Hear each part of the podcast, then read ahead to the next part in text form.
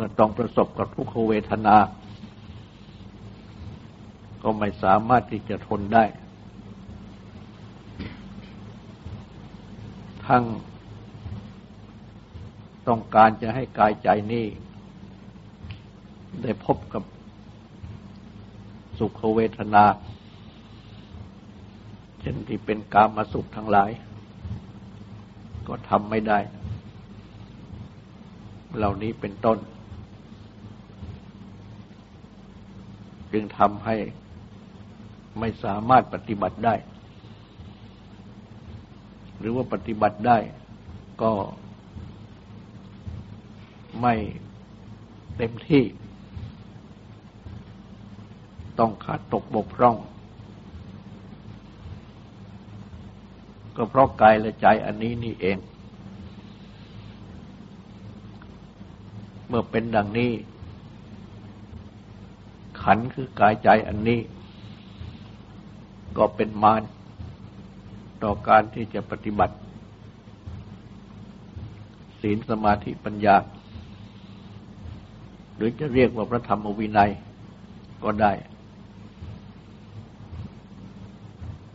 ทำให้บรรลุถึง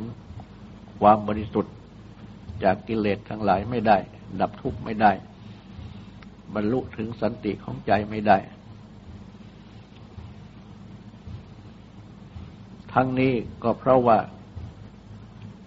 สามัญชนทั้งปวงนั้น ยังมี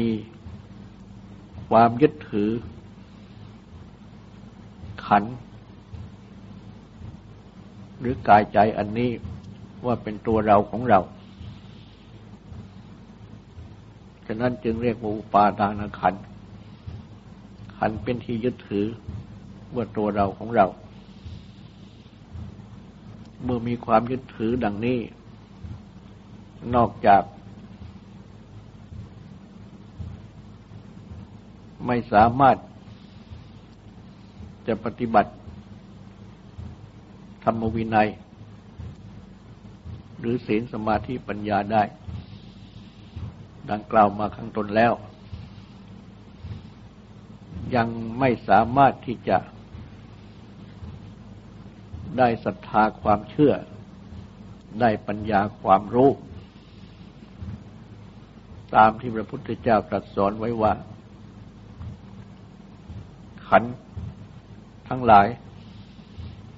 คือกายใจนี้เป็นอนิจจไม่เที่ยง เป็นทุกขะเป็นทุกข์ทนอยู่ไม่ได้ต้องแปรปรวนเปลี่ยนแปลง เป็นอนัตตาไม่ใช่อัตตาตัวตน ไม่สามารถที่จะเชื่อ ไม่สามารถที่จะรู้ รับในสัจธรรม ที่พระพุทธเจ้าทรงสั่งสอนได้ เพราะว่าขัดต่อความยึดถือของตน ที่ยึดว่าเป็นตัวเราของเรารันเมาสดับว่าไม่ใช่ตัวเราไม่ใช่ของเรา ก็ทำให้ไม่เกิดความเชื่อ ไม่เกิดปัญญา ที่รับรู้ เพราะฉะนั้นขันเป็นที่ยึดถือนี่เอง จึงเป็นมารขัดขวางต่อการที่จะละกิเลสและกองทุกข์ได้ ทั้งนี้ก็เพราะว่าอุปาทานความยึดถือ อันทำให้ขันเป็นอุปาทานขันดังกล่าวมานั้นก็เป็นตัวกิเลสนั่นเอง อุปาทานก็เป็นตัวกิเลส และอุปาทานนี้ก็เกิดสืบมาจากตัณหา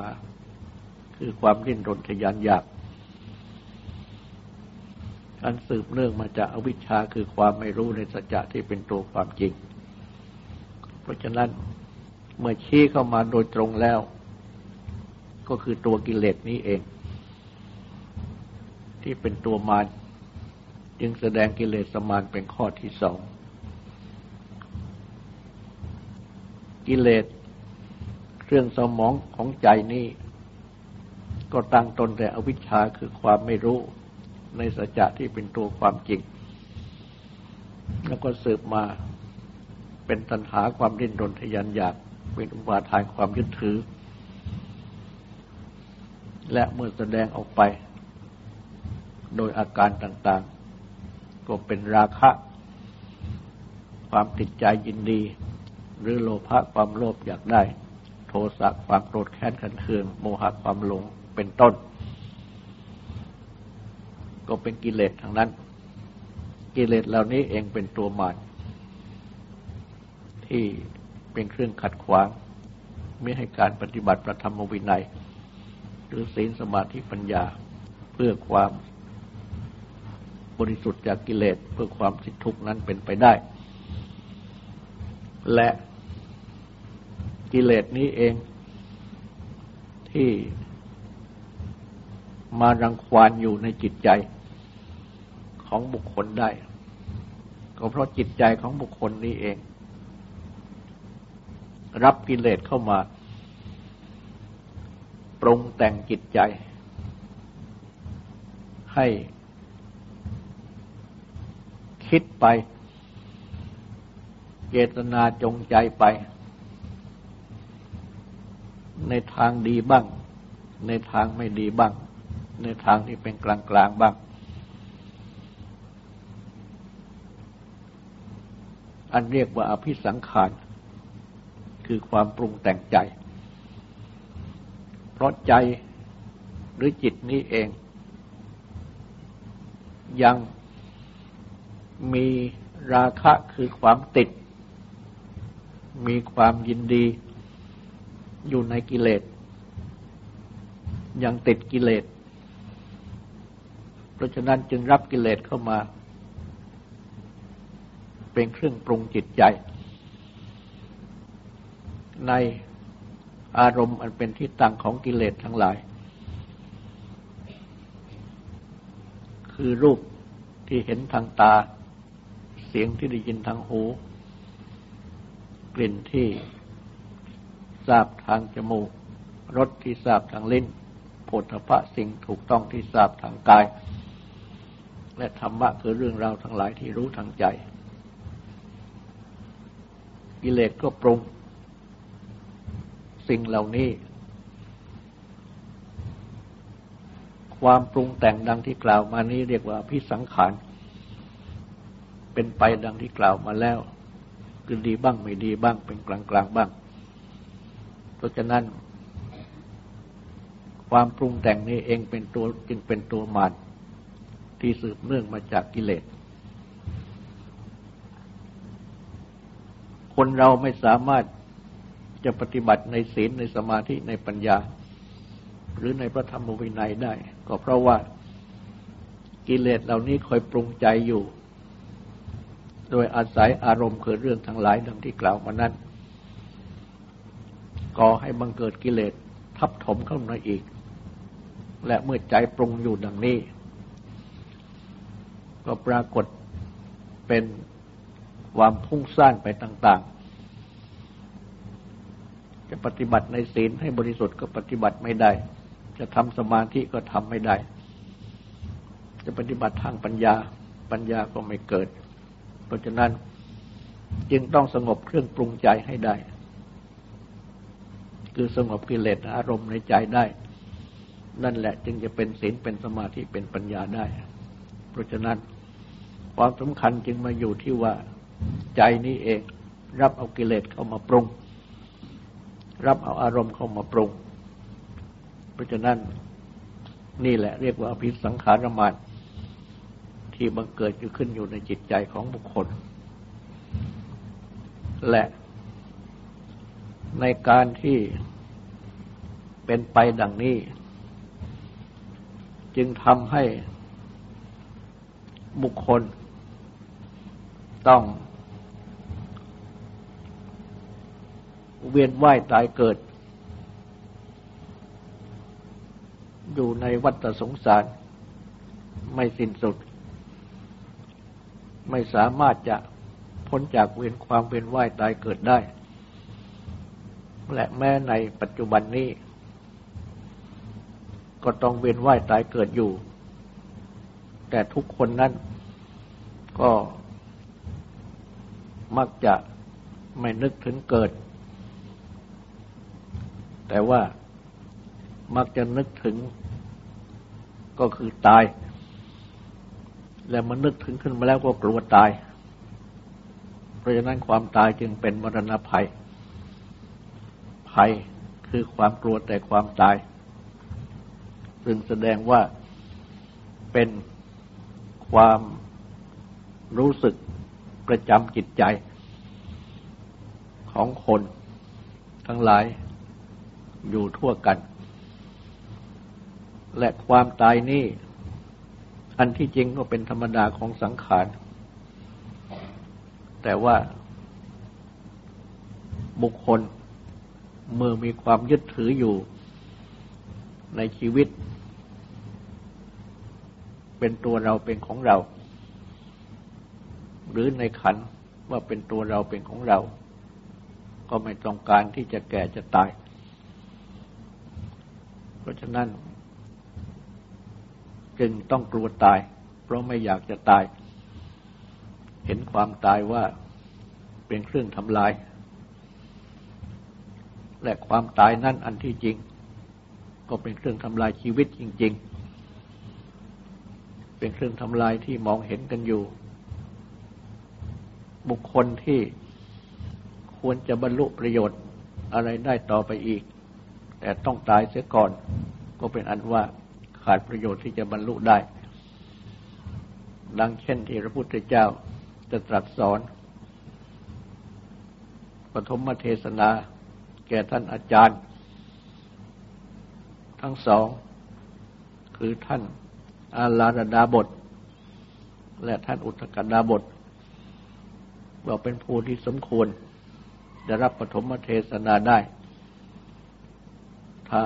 เสด็จไปโปรด ท่านก็จะได้ดวงตาเห็นธรรม แต่ว่าก็ทรงทราบว่าท่านทั้งสองนั้นได้ถึงมรณภาพไปซะก่อนแล้ว เพราะฉะนั้นท่านจึงหมดโอกาสที่จะได้ดวงตาเห็นธรรม นี่ความตายเป็นเครื่องทำลายชีวิตอันเรียกว่าเป็นมารอย่างทั่วไป แต่อันที่จริงนั่นก็เป็นธรรมดา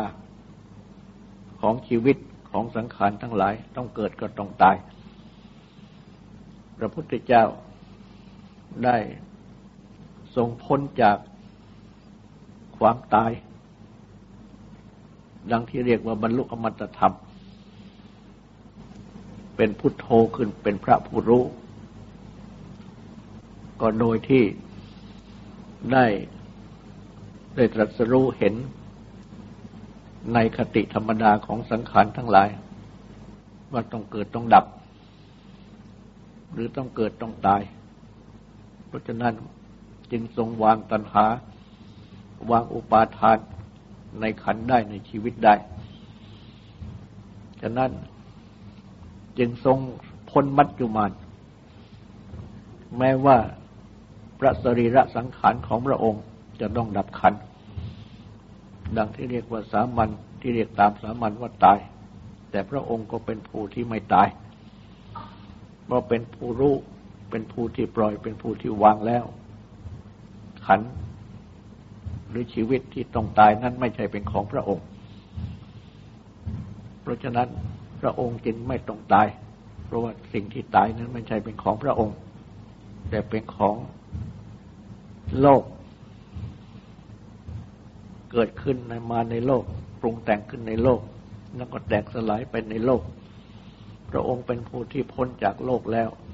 เป็นพ้นที่พ้นจากความยึดถือแล้ว พระองค์จึงไม่ใช่เป็นผู้ตาย สิ่งที่ตายนั้นเป็นขัน ไม่ใช่เป็นพระพุทธะเพราะฉะนั้น จึงไม่เป็นมารของพระองค์ แต่ว่ายังเป็นมารของบุคคลทั่วไป จึงยังมีความยึดถืออยู่ และนอกจากมีความยึดถืออยู่ และยังมีความกลัวตาย ดังที่กล่าวมาแล้ว คนสามัญทั่วไป ยังต้องการยังปรารถนา ที่จะไม่ตาย โดยที่ไม่ตาย ในภาวะเป็นมนุษย์นี้ก็ตาม หรือว่าไม่ตาย โดยไปเกิดเป็นเทพ ที่เข้าใจยึดยึดถือกันว่า เมื่อเป็นเกิดเป็นเทพแล้ว ก็เป็นอมรหรืออมระคือเป็นผู้ที่ไม่ตาย ก็คงอยู่เป็นนิรันดรเพราะฉะนั้นจึงมุ่งที่จะ ไปเกิดเป็นเทพที่เป็นอมโรคือเป็นผู้ที่ไม่ตาย ดังที่กล่าวมานี้กันอยู่เป็นอันมาก เพราะฉะนั้น ความที่มุ่งไปเกิดเป็นเทพ แม้ที่กล่าวมานี้ ก็เป็นมารอีกเหมือนกัน คือเป็นเครื่องขัดขวางต่อการปฏิบัติพระธรรมวินัยเพื่อความสิ้นกิเลสและกองทุกข์ ราะเหตุว่าความสิ้นกิเลสและกองทุกข์ในพุทธศาสนานั้น ต้องการที่จะต้องดับชาติ คือความเกิด เมื่อดับชาติได้ ก็ดับชรามรณะและทุกข์ต่าง ๆได้ เมื่อยังดับชาติคือความเกิดไม่ได้ ก็ดับทุกข์คือชรามรณะและทุกข์ต่าง ๆ ไม่ได้ ฉะนั้น เมื่อ ยังต้องการไปเกิดเป็นเทพอยู่ นั่นก็เป็นชาติคือความเกิด เพราะฉะนั้นเทพชนิดที่เป็นอมรคือไม่ตายนั้นจึงไม่มีตามหลักแห่งพุทธศาสนา เทวดาเมื่อมีอุปบัติ ก็ต้องมีจุติ คือมีเคลื่อนจากความเป็นเทพ และก็ไปเกิดตามกรรม สูงบ้างตามบ้าง ที่จะดำรงอยู่เป็นนิรันดรไม่มี พระพุทธเจ้าตรัสรู้ดังนี้ เพราะฉะนั้นจึงไม่ประสงค์ความเป็นเทพ แม้ท่านดาบททั้งสองนั้น ท่านก็ปฏิบัติในสมาบัติของท่าน เพื่อไปเกิดเป็นพรหมก็เพื่อเป็นเทพนั่นเอง เพราะฉะนั้นท่านพอใจเท่านั้น ไม่ต้องการธรรมะที่สูงขึ้นไป เพื่อพ้นชาติคือความเกิดทั้งหมด เพราะฉะนั้นจึงพ้นทุกข์ไม่ได้ แม้ในการต่อจากนั้นมาจนถึงปัจจุบัน คนเป็นอันมาก ก็ยังมีความยึดถือ อยู่เช่นเดียวกัน ว่าต้องการจะไปเกิดเป็นเทพ หรือไปอยู่กับเทพ ที่เป็นอมรคือเป็นผู้ที่ไม่ตาย เพราะฉะนั้นก็เป็นเครื่องตัดทางสำหรับที่จะปฏิบัติ เพื่อบรรลุความสิ้นทุกข์ทั้งปวงตามหลักพระพุทธศาสนา ฉะนั้นจึงได้จัดมารข้อที่ห้าคือเทวบุตรมารมารคือเทพพบุตรขึ้นอีก โดยความก็คือความที่ ยังมีความมุ่งหมายที่จะได้ สวรรค์สมบัติ หรือหากจะกล่าวรวม ก็มุ่งหมายที่จะได้มนุษยสมบัติ ด้วย หรือว่า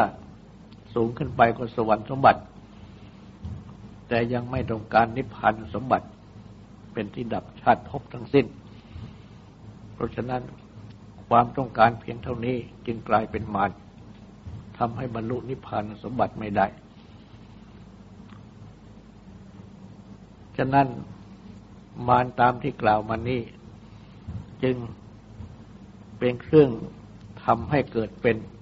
เจโตขีละคือตะปูใจ ที่พระพุทธเจ้าได้ตรัสสอนเอาไว้ ก็คือ ข้อหนึ่งยังมีความเครือบแคลงสงสัย ไม่น้อมใจเชื่อไม่เลื่อมใสในพระศาสดาสองในพระธรรมสามในพระสงฆ์สี่ในสิกขาปฏิบัติเช่นสิกขาปฏิบัติ ในศีลในสมาธิในปัญญา และมีความโกรธ มีใจที่ไม่แช่มชื่น มีใจที่กระทบกระทั่ง ในเพื่อนสพรมจารีทั้งหลาย รวมเป็นห้าข้อ นี่เป็นตะปูใจ และอีกห้าข้อ เป็นเจโตวินิพันธะ หรือเพิ่งผูกพันใจ ได้แก่การที่ยังมากอยู่ด้วย ราคะ ความติดใจ ยินดี สันทะข้อหนึ่ง ข้อสองในกายของตน ข้อสามในรูปที่เป็นภายนอกทั้งหลาย และข้อสี่พอใจในการที่เอาแต่บริโภค และติดตุกอยู่ในการนอนในการเอนพักในการงีบหลับ พูดง่าย ๆ ก็คือว่า เอาแต่กินและนอน อันเป็นข้อที่สี่กับอีกข้อหนึ่งเป็นข้อที่ห้าก็คือว่า ประพฤติพรหมจรรย์อันได้แก่ปฏิบัติในตรจิขา หรือพระธรรมเวไนนี้โดยปรารถนาเป็นเทพ คือตั้งความปรารถนาว่าขอให้เรา ไปเกิดเป็นเทพ ชั้นนั้น ๆ หรือว่าเทพชั้นใดชั้นหนึ่ง โดยอำนาจของศีล ของวัด ของตบะคือความเพียรของพรหมจรรย์ที่ปฏิบัตินี้ ดังนี้เป็นข้อที่ห้าตะปูใจห้าข้อและ เรื่องผูกพันใจห้าข้อนี้เป็นเครื่องขัดขวาง ต่อการที่ปฏิบัติทำจิตให้บริสุทธิ์จากกิเลสทั้งหลาย ดับจากทุกข์ทั้งปวง ให้บรรลุถึงสันติของใจ ที่เรียกว่านิพพานดังกล่าวนั้น เพราะฉะนั้นผู้ปฏิบัติก็ต้องละเสีย และก็ต้องปฏิบัติ อิทธิบาทคือธรรมะที่ให้ประสบความสำเร็จ ในการปฏิบัติประกอบความเพียร โดยต้องอาศัยสมาธิความตั้งใจมั่นจริง ๆ โดยมีฉันทะความพอใจ มีวิริยะความเพียร มีจิตตะเอาใจใส่ มีวิมังสาความใคร่ครวญพิจารณา ในข้อวัดปฏิบัตินั้น ๆ โดยที่ มีความพยายามอุตสาหะกันอย่างจริงจัง ในการที่จะละตะปูใจถอนตะปูใจออกเสียให้ได้ทั้งห้าข้อ ที่จะเปลื้องเครื่องผูกพันใจ ให้ได้ทั้งห้าข้อจเจริญอิทธิบาทให้เต็มที่ และเมื่อเป็นดังนี้แล้ว จึงจะสามารถละมานทั้งห้านั้นได้ สามารถที่จะชำระ จิตให้บริสุทธิ์จากกิเลสทั้งหลายได้ ดับทุกข์ทั้งปวงได้ บรรลุถึงสันติของใจได้ อันเรียกว่านิพพาน ต่อจากนี้ก็ขอให้ตั้งใจตั้งความสงบสืบต่อไป บัดนี้จักแสดงธรรมะ เป็นเครื่องอบรม ในการปฏิบัติอบรมจิต ในเบื้องต้น ก็ขอให้ทุกทุกท่าน ตั้งใจ นอบน้อมนมัสการพระภูมิพระภาคอรหันตสัมมาสัมพุทธเจ้าพระองค์นั้น ตั้งใจถึงพระองค์ พร้อมทั้งพระธรรม และประสงค์เป็นสรณะ ตั้งใจสำรวมกายวาจาใจให้เป็นศีลทำสมาธิในการฟัง เพื่อให้ได้ปัญญาในธรรม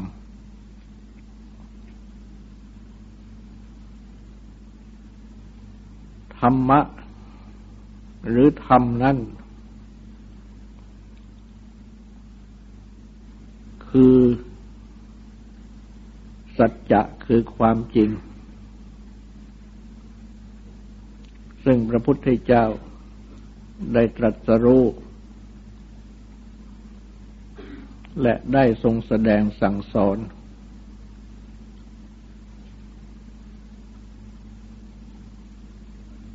แต่ธรรมะที่ทรงสั่งสอนนั้น ได้ทรงสั่งสอนเฉพาะที่ ผู้ฟัง ซึ่งเป็นเนยยะ คือผู้ที่พึงทรงแนะนำได้จะพึงรู้พึงเห็นได้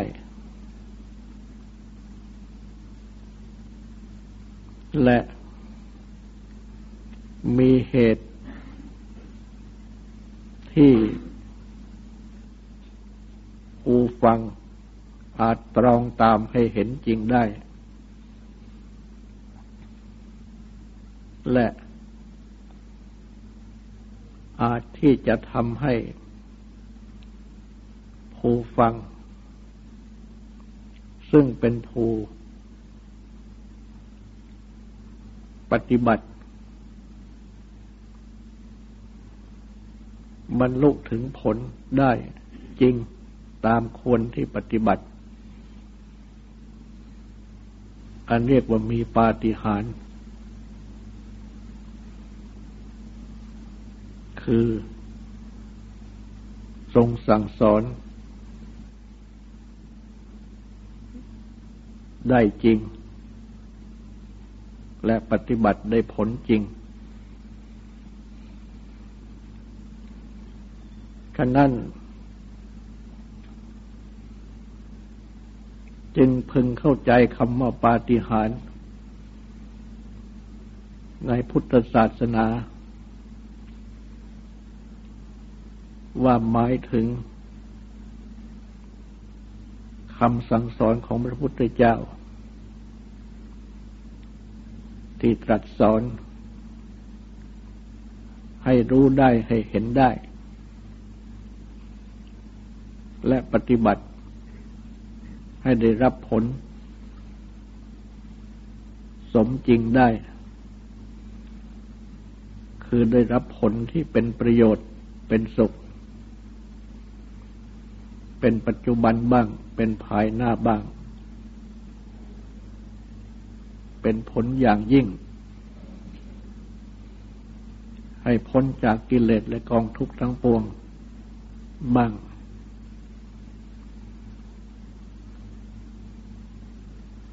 ลักษณะที่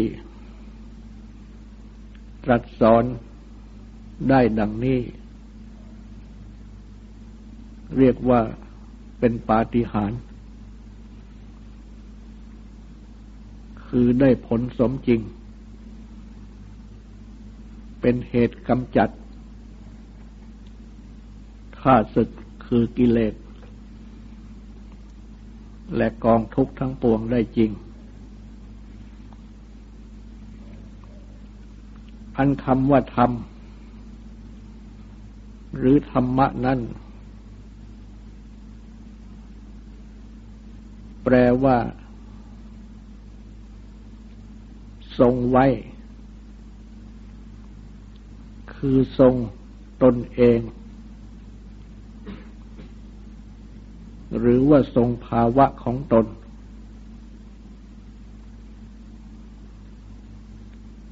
ไว้ได้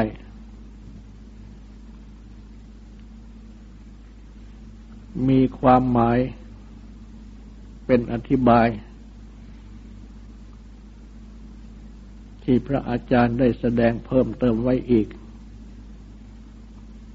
ก็คือ หมายถึงสภาพ